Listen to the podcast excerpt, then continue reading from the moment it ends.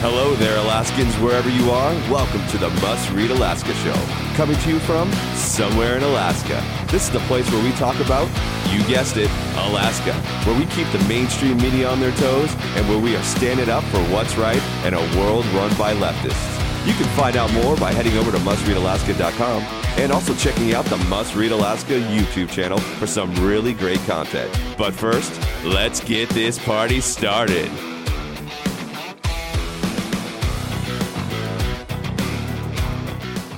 What's good, Alaska? This is Scott Levesque, and you're listening to the daily dose of the Must Read Alaska podcast. First of all, I want to welcome everybody. Thank you so much for joining with us. And before we get started, today's a special episode, and we'll get all into that. But before we get started, of course, you know my plea and my ask every time we do an episode, and that's if you could take a second and give us a five star review, it would be greatly appreciated. We're trying to get to 100 reviews before the end of the year, and we're almost there. We're at 93. And I know a lot of people have been asking, how do I do this? You can go to iTunes. You can go look us up at Must Read Alaska and give us a review right there. And if, hey, I know some of you are like the next step or an extra mile type of person. If you are that, you can go ahead and take another minute and give us a written review. We've read all of the written reviews. They've been overwhelmingly positive, and we just really appreciate our readers, our listeners, and our supporters. Without you guys, this would not happen. And we just want to make sure that we let you know we truly appreciate you. So just take a second, give us a five star review. Or if you want to, go ahead and go that extra mile give us a written review, and we'll make sure we read those. And uh, again, we appreciate all the feedback. It has been overwhelmingly positive. So thank you very much. Well, today is the 100th episode of the podcast. It's a milestone here at Must Read Alaska. This uh, this podcast started in August of 2020, and it was the brainchild of John Quick and Suzanne Downing. And uh, I just I'm writing the coattails as we speak, and it's fun. But uh, we're at the 100th episode, which is a huge milestone. So I asked if uh, Suzanne would be willing to jump on and talk today. And Suzanne, what do you think? 100 episodes. Well, surely you have something like an applause button or something cheers or oh, fireworks yeah. or something that that we can throw in here. Actually, it's been a lot of fun. I've done a lot of growing during this process because podcasting is new to me and I've done a lot of radio shows and that type of thing. But but having your own podcast is that's a big responsibility. And when we sort of took it on, I said, look, I don't have a lot of time for this, but it has been the kind of thing I look forward to every week. So, and, and I really appreciate all you've done to make it possible. You are immensely talented at this. You've got a great radio voice, by the way, and and and you're always um, your podcasts when you're doing it during the week are always really interesting. So it, I'm glad that you suggested that we go from Monday and then we stretch it out for the week. So how many are we kind of hitting every week now? About four a week. Yeah, we're we're steady on four. We're we're trying to make it sure it's five, but we've hit four. And and listen, the the listeners have been overwhelming in this too. I mean, I've shared some of the numbers with you, but we're October's trending to be our best month ever, and we're almost closing in at 7,500 downloads for the month. So it's just been really uh, really exciting to see how uh, not only we've grown, but also our audience, which is awesome, because uh, that's what we're here for. We're here to give a full well-rounded view of the news, not just the liberal narrative, which we get a lot, including some of the stuff we talked about off recording. But uh, but what I want to ask you today is Nick Begich had a had a had a nice little opener today in the Valley and uh, talked about him running and, and making this official and and so uh, what I'm really curious about because you have so much knowledge that I you'll forget more than I'll ever know. Tell me a little bit about what you see, kind of the landscape of him making this announcement, um, obviously, there's a there's a lot of excitement, but also Don Young has been such a staple here in Alaska. Uh, I'd love to hear your kind of analysis of this whole thing. Well, I am actually pretty excited to see Nick announce because we are in an era now where we have ranked choice voting. And if you're conservative, you don't want Don Young to be on that ballot with three other Democrats or uh, you know uh, two Democrats and a and an undeclared if you want a you want a conservative result out of this race, then you've got to have a couple conservatives because remember, ranked choice voting next November is going to be who do you pick for your first choice, who do you pick for your second choice. So Nick Begich gives all Alaskans a choice between Don Young and Nick Begich, and maybe they will maybe the Democratic Party will put up a candidate, maybe somebody will show up from the Libertarians, and if they're on the ballot, there'll be four people on the ballot next November. You'll get to rank who you want. And at this point in Don Young's life, it's probably good that the conservatives have somebody kind of waiting in the wings. And quite honestly, Nick Begich is uh, doing making a really strategic move here. If he doesn't win this time, he will become well known all over the state and will he'll win next time. So he's playing his cards right on this. He is a Begich and of course that that takes a little bit of getting used to for those of us who have grown up in Alaska and who are conservative, who've had uh, Democratic Begiches um, in the news all of our lives. And Scott, he's not the Democratic Begich He is he was raised by Republicans. His dad is a libertarian. He has very, very strong kind of libertarian leanings. And um, he's also a Christian. He lives in Chugiak. He's been involved in Republican Party politics for quite some time. He's on the board of the Alaska Policy Forum. So for Don Young, who is getting up there in years, I believe he's 88 now, he will be um, 89 next year. And then, uh, and then in 23, he'll be 90 he is not getting any younger. We've got to start, you know, readying the new generation to take over. Like it or not, we all end up the same. The same. We all end up under the ground, right? And mm. um, so, it's just it's great to see a new generation come up. And I've known Nick for a long time. I really believe that he is a genuine person. He's a businessman, got a brilliant business mind, and he's very pro business, which I think for Alaska, that's important Mm-hmm. Well, you know, just that last statement right there, you wrote an article that uh, Alaska is 55 out of 95 when it comes to the um, the ease of starting a business in this city, uh, particularly Anchorage, I believe, too. Yeah, it was so, Anchorage. Yeah, so uh, I think it's great. Um, I agree with you. I think at some point the baton has to be passed, and obviously with uh, Don Young getting up in age and Nick not not just having the experience and the brain. I mean, he, he's an extremely intelligent dude, but also the fact that he he has worked with with Don in the past yeah. and and so he has that experience and I think he's a great successor to Don Young and and so I'm really excited about this. I've had the opportunity to meet meet Nick a, a couple of times and I mean, you just think three things: sharp, smart, and going somewhere. And so going somewhere. Yeah, yeah. Yeah. And so today I, was his announcement in Wasilla. And and yeah. so he, he he booked a, a conference room in a hotel. He told the folks out in Wasilla several months ago, they said, Are you gonna run? Are you gonna run? Because remember, he was the co-chair, honorary co-chair of the Don Young campaign in 2020. Did mm-hmm. a great job. He traveled all over the state. And um, while he was meeting people in the valley, they, they were scratching their heads, and the conservatives saying, "Gee whiz, he's he's a Begich, but he's he's conservative. And then finally, they started warming up to him. And I tell you, his biggest fan base now is in the Mat-Su Valley. They love him out there. And uh, so he, he he promised them that if he did announce, he would do so in the valley, and that's what he did today. Well, we always like a guy that keeps his promises, shows good leadership, and uh, well, since we're on the terms of leadership, let's talk a little bit about this Anchorage Assembly meeting last night and. Uh, what is turning out to be a, a real like fifth grade fight going on between the assembly and the Bronson administration. And I have to say, the the antagonist in this whole thing is the assembly. They continually are antagonizing the administration. They're antagonizing the general public, particularly those who oppose a lot of the policies and ordinances that they're proposing. And and to me, this is this screams of just really crappy politics in my view. It's crappy politics.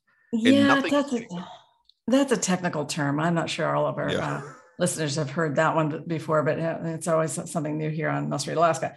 Um, you know, the assembly majority, which is the nine, the Marxist nine, they call them, they really want to get everybody in masks. And they, so they passed an ordinance last week. Everybody in the city has to wear masks, no matter, you know, kind of if you're there, there, there are exceptions, of course and they put a bunch of loopholes in there. For instance, the mayor's staff, mayor and his staff, uh, executive staff, don't have to wear masks, but everybody else in the city does.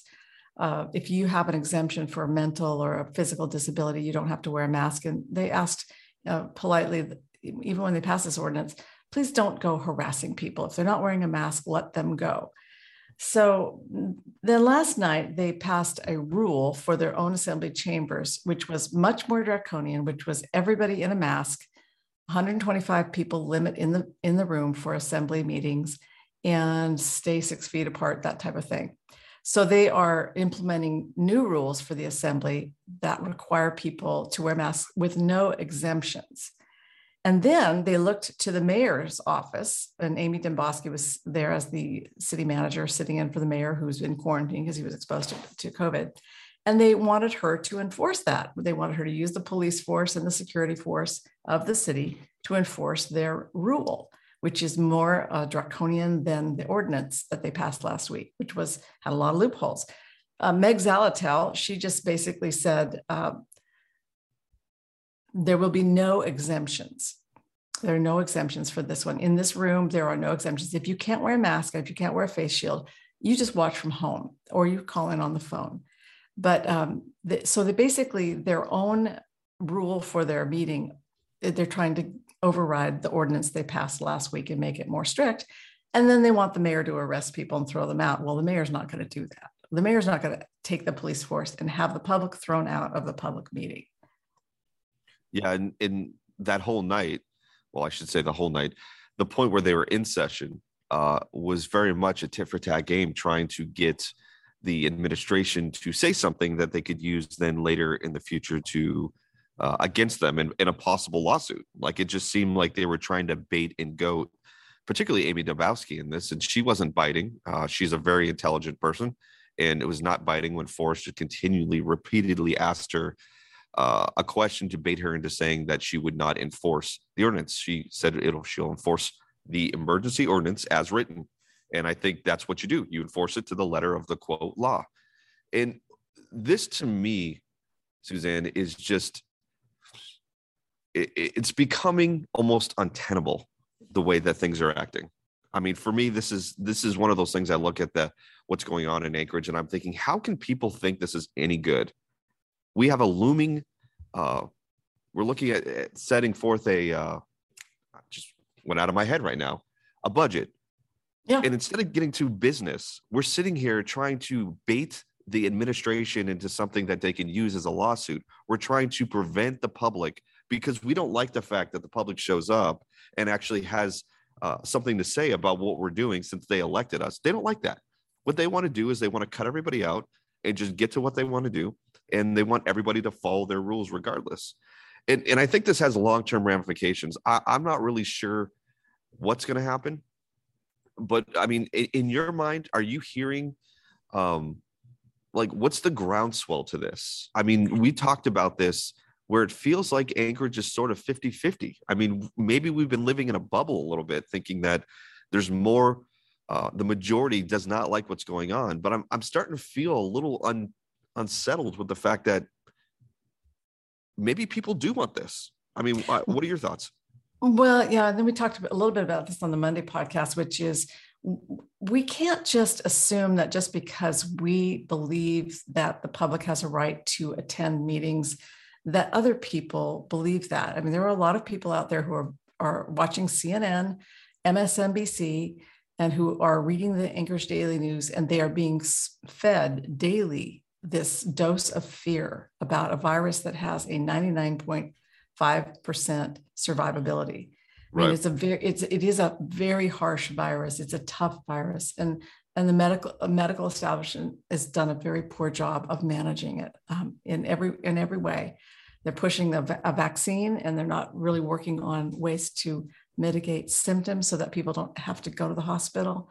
Uh, the vaccine is obviously not working. It's, uh, it's, it's made a little bit of a dent, but now that that virus is doing a workaround but that's mm-hmm. a money trail to get to get back to where people are at people are fearful and they've they're accepting this fear mongering from the assembly they're, they're the seat of their government from the president and from their the lapdog media yep and Absolutely. so I don't. And, in Anchorage is you got to remember this. This uh, city is turned uh, a little bit blue. Remember, we got rid of all of our oil field jobs and we brought in all of our medical jobs all of the Medicaid expansion, brought in 10,000 medical workers. Those people vote differently than oil field workers vote. I promise you. Right. And right. that's that's where the city changed, and it's been changing since um, about the Bill Walker era when when he came in and um, started. Um, you know, the oil patch started uh, to decline under him. Right. So so really, uh, what's going on here is they they they ended up canceling that meeting last night. They just gabbled out. They couldn't continue because they passed a mask rule that they couldn't enforce, and they realized right. they couldn't enforce it. And poor Chris Constant, who's on the assembly, was just throwing a hissy fit. He's, he's gasping for air behind his mask, saying, Well, we just need to adjourn. We need to adjourn. Okay, well, we need to continue the meeting to tomorrow. In the meantime, you know that what they're doing is putting together a plan mm-hmm. to try to figure out how to enforce this mandate. Yeah. Yeah. No, I, I 100% agree with you. And I think, like you said, there's there's a changing demographic within the working population here in Anchorage, which contributes to this. I do think we've had a little bit of a bubble because we've seen so much turnout for those who definitely disagree with the assembly on on numerous factors. And the fact that yesterday they decided to adjourn because they were having a hissy fit, and it wasn't just Christopher Constant; he's just the most vocal and and truly probably the chairman of uh, the chair, excuse me, of the uh, he is assembly. he is the shadow chair. Suzanne yeah. LaFrance has got no control over that meeting. It's all Chris Constant whispering in her ear what to do next, what she I've should do. She, she just follows along with whatever he tells her yeah, I mean, if she was playing Who Wants to Be a Millionaire, she would be phoning a friend all the time in this instance. So absolutely, it, it, it is it is discouraging. But you did touch on something that I think is relevant, Suzanne, and it, and it is relevant because I've been asking this question, and I don't know if Senator Mike Showers was actually listening to the podcast and decided to throw me a bone. But what I've been harping on for the last couple of days, you've been doing a great job of keeping Must Read Alaska and anybody else who's reading our articles uh, abreast to what the daily count is and also kind of breaking down. You did a great job yesterday of that for Monday or Tuesday. I can't remember exactly, but you broke down the numbers. And, and I said, listen, outside of what you're doing, when I see numbers on the ADN or on the television, uh, KTUU or the Alaska News Source, what I'm seeing is just this superficial 36,000 foot level of these numbers, these stats. And what I'm saying is we need more because I've got a feeling just based on the fact of the numbers versus those who are vaccinated in Alaska, period, think things are not making sense because the narrative has always been whenever we have new cases, they've got to be unvaccinated, right? That's been the narrative. And so I just said, I'd love to know exactly what's going on with these breakthrough cases. Well, Senator Mike Showers put out a Facebook post uh, that I grabbed, and it's fascinating. So he said this. Uh, he was on um, he was on a Zoom call from the health administrators briefing today. And so today was yesterday. And he said there's some interesting stats. Now, again, I don't know if he was listening to the show. And if he was, thank you, Senator Showers. But this is some great stats. From that Zoom call, found out that only 18% of the ICU beds in Alaska are being used by COVID patients. Okay. Now, when we talk about, when you look at ADN, it'll sell, show you 77%. And my question has always been, well, how many of those are actually COVID patients? Well, Senator Showers found out it was 18%. Let's move on. Only 7% of the ventilators available are currently being used by Alaska's hospitals, which means only 7% of them are being used by patients. Doesn't tell you which ones are COVID. And here's the most interesting one. And you did an article, and I've been keeping close track of this. When you wrote your article, you said 16% of all new cases were termed breakthrough cases. And what does that mean for those of you who don't know what breakthrough cases are? Breakthrough cases are cases of those who are fully vaccinated contracting COVID and having symptoms. Those are breakthrough cases. Those are positive cases. What he found out yesterday is that has increased to 20% of mm-hmm. cases are now breakthrough vaccinated people with the Delta variant, as opposed to 4% from the original variant, which is the first one, just the, the coronavirus. That yeah, is an well, extraordinary amount of that is a that is a wide gap difference. That's well, let's talk. Let's talk about it a little bit because this vaccine doesn't, doesn't appear to work very well against the Delta variant. And if you look at the charts at the DHSS um, .alaska.gov website, there's a dashboard there, and that's where I get all the data. I get the state data, which I do believe is incomplete and doesn't always paint the full picture that we need, which you pointed out. And Scott, um, the the number of breakthrough cases that was from August but we've got to remember that people did not start getting vaccinated in Alaska until March of 2021. Right. That's that was that was this year. And so of course we're up to 60% that are considered fully vaccinated age 12 and above. That's and so we've we've got a pretty good number that's 40% not vaccinated but 60% vaccinated. You would expect that at first you'd have a few breakthrough cases because you know your percentage of vaccinated is only going to be 15%, 20%. But now we're up to 60%, and you're going to see more breakthrough cases because you have a higher percentage of vaccinated people. Most right. of the people in Alaska that can be vaccinated are. So, yes, you will see that, and you'll see it go up in the September report, you'll see it go up to 23. And, and when the October report comes out, and that probably won't come out until December, you'll, you'll probably see a lot of breakthrough and they'll all be Delta variant. So our knowledge is lagging on this. In other words, we're making decisions for today. And then two months from now, we find out, oh my gosh, this Delta variant is not being whipped by this thing, which is why I say the vaccine solution is not the solution. We're going to know that before the year's out, I believe. Yeah, I agree with you. And also, I reported on this a little bit. The lower 48 hospitals now are moving the goalposts in terms of what is considered fully vaccinated. Now, hospitals are saying that if you're not taking a booster shot six months after your double shot, mm-hmm. you are now considered unvaccinated. So, my warning has been simple. I know you and I haven't been on the podcast together uh, during the last couple days, but my warning simple is that the goalposts will continue to move as far as those who are in charge want to move it. And that is what we're seeing now. Now we're seeing that the double shot, the fully vaccinated status no longer applies in some hospitals down the lower 48 because if you miss a six month booster, you're considered now unvaccinated. And the divide continues. You have the unvaccinated and the vaccinated, the wants and the don't wants. All the goalposts are moving. So I, I wrote a story this morning about how the city of Bethel, the city council of Bethel, just just passed an ordinance that doesn't allow anyone except for meeting officials, in other words, elected officials only may be in city council meetings. And so if you're an elected official or the staff of the elected official, you can be in those meetings, but no member of the public can be in those meetings. Now, three years ago, if I had told you that we were going to be in a situation where you were told by the government that you absolutely had to take a medication shot from uh, you know, the, an un, basically an unproven shot. This thing's not been on the market for but a year. It, you know, last year it was just truly experimental. And right. full disclosure, people, I am vaccinated. I have not only shot number one, number two, I've also got the uh, booster shot because in my age group, it's probably more important than in in some people's age group. Let me tell you, if you're a younger person, I'm not I'm not trying to give you medical advice, but you know, use your head. Don't just go doing everything that the government tells you to do on this. I did it because that was the best judgment I could make at the time, and I don't regret. But I guess my point is is that they're moving the goalposts in meetings. They're moving the goalposts on the vaccine and uh, you know what we're seeing is, uh, you know, the president is moving the goalpost. Three years ago, I could never have convinced you that you would be forced to take a vaccine to keep a job. I could never have said, "Hey, Scott, in three years, you're not going to believe this. They're not going to let you attend meetings. They're going to shut you out of city council meetings." You would have thought I was absolutely a lunatic if I told you that three years ago. But here we are. Mm. And and you're absolutely right. Everybody would have thought you were a conspiracy theorist, right? That's right that's what you've been called. And now, again, the conspiracy theorist has been goalpost has been moved as well.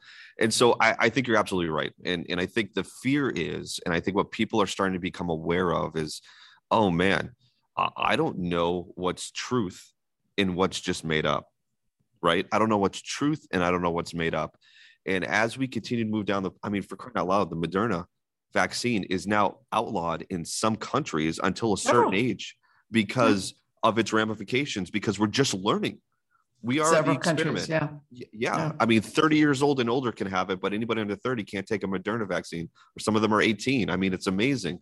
So there is a lot going on. And again, this goes back to leadership or lack thereof. And I think, you know, when you're looking at it at a federal level, national level, if you will, and even at our state and local level, more specifically, our local level here in Anchorage is what I'm referring to. The leadership here has been awful awful, at least in my opinion. And that's just my opinion. Everybody can have their own.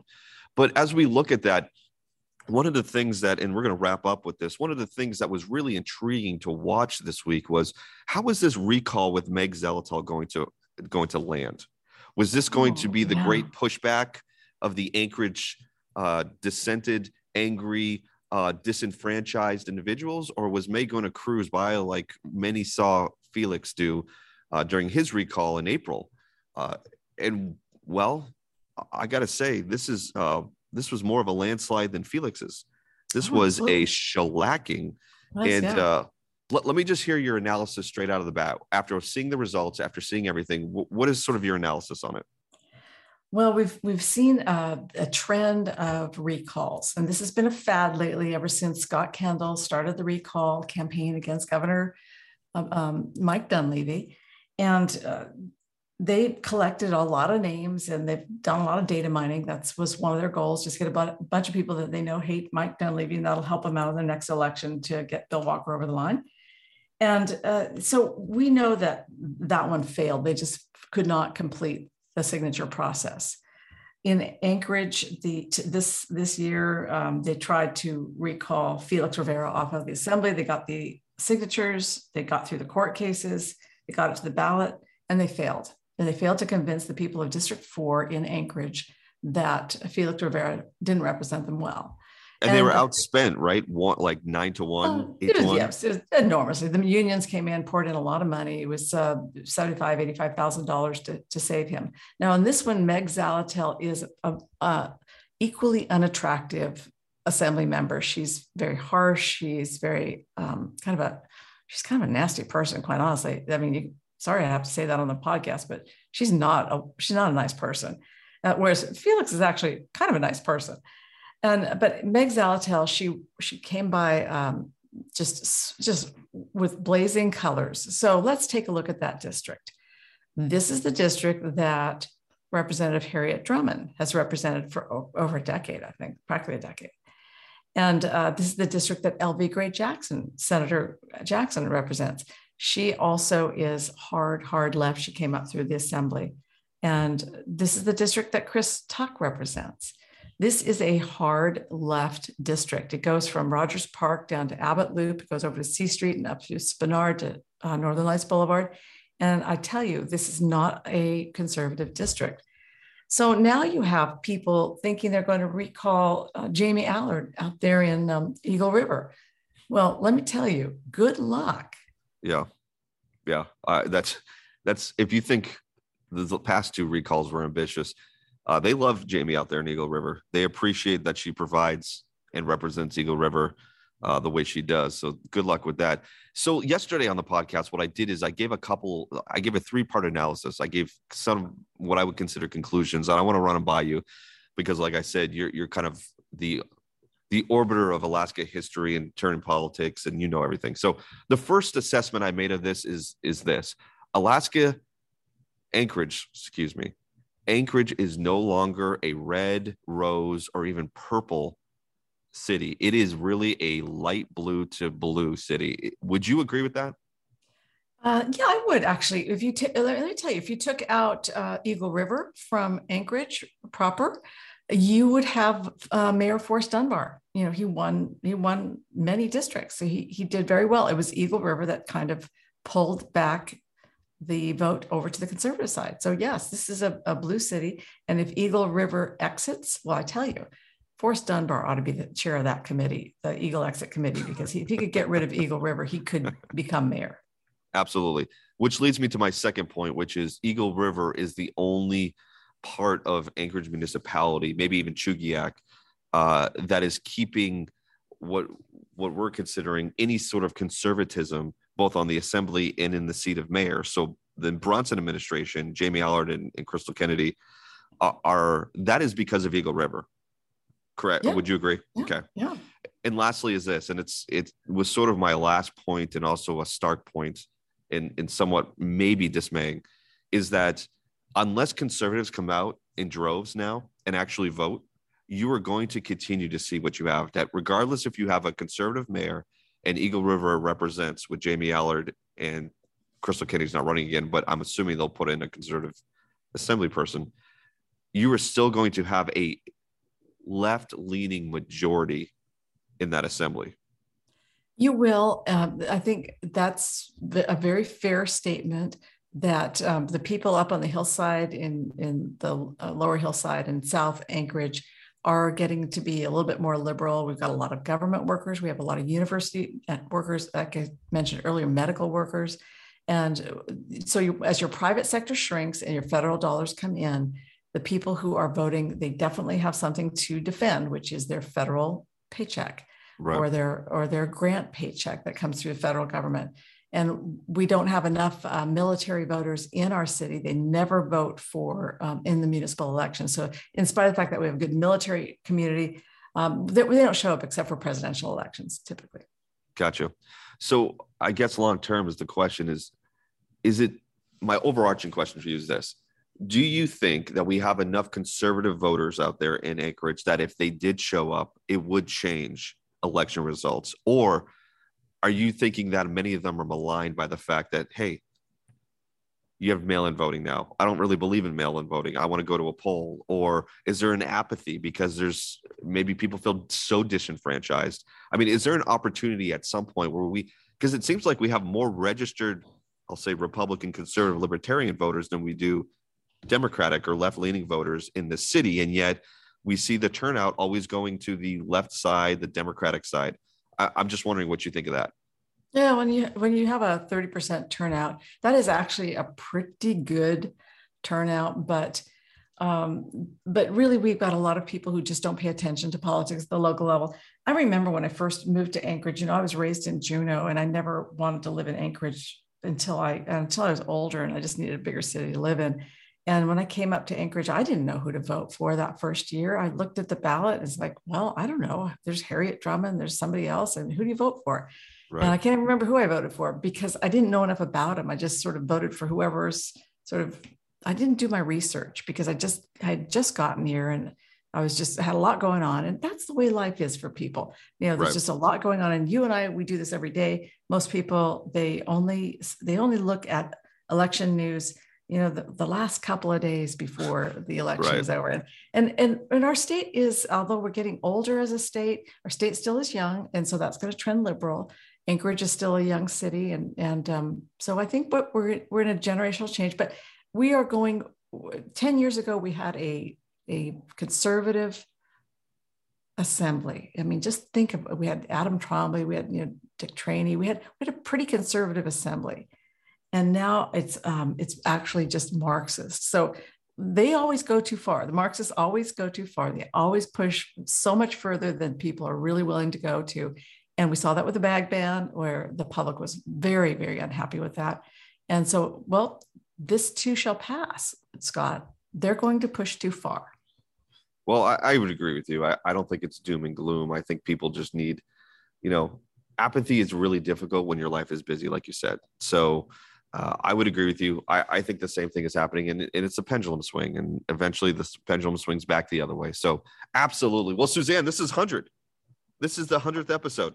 Well, I'm pretty excited about that, and, thank you everybody for joining us on this episode for our hundredth um, our hundredth episode anniversary. And we we said a few weeks ago when we just completed our first year that we're just going to do this again for another year because we're having so much fun. And Scott, I just really have had a great time getting to know you and listening to your podcast throughout the week is always really fun for me. And thank you so much for being part of the Must Read Alaska team. You're the best. Well, I appreciate it too. And again, I, I follow uh, the fearless leader, which is you.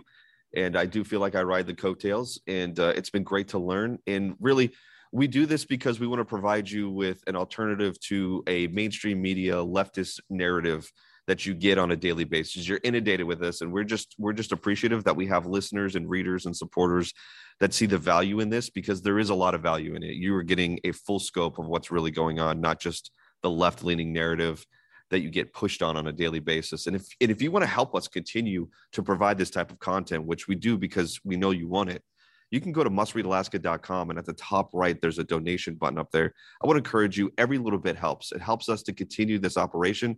It's a small operation that has a lot of mighty power into it. Suzanne is a content machine. I'm trying to help out on the podcast side. And uh, we have a great ally with John Quick as well, who's a part of this team who does a phenomenal job in a lot of different areas that I can't even describe to you because they're so complicated.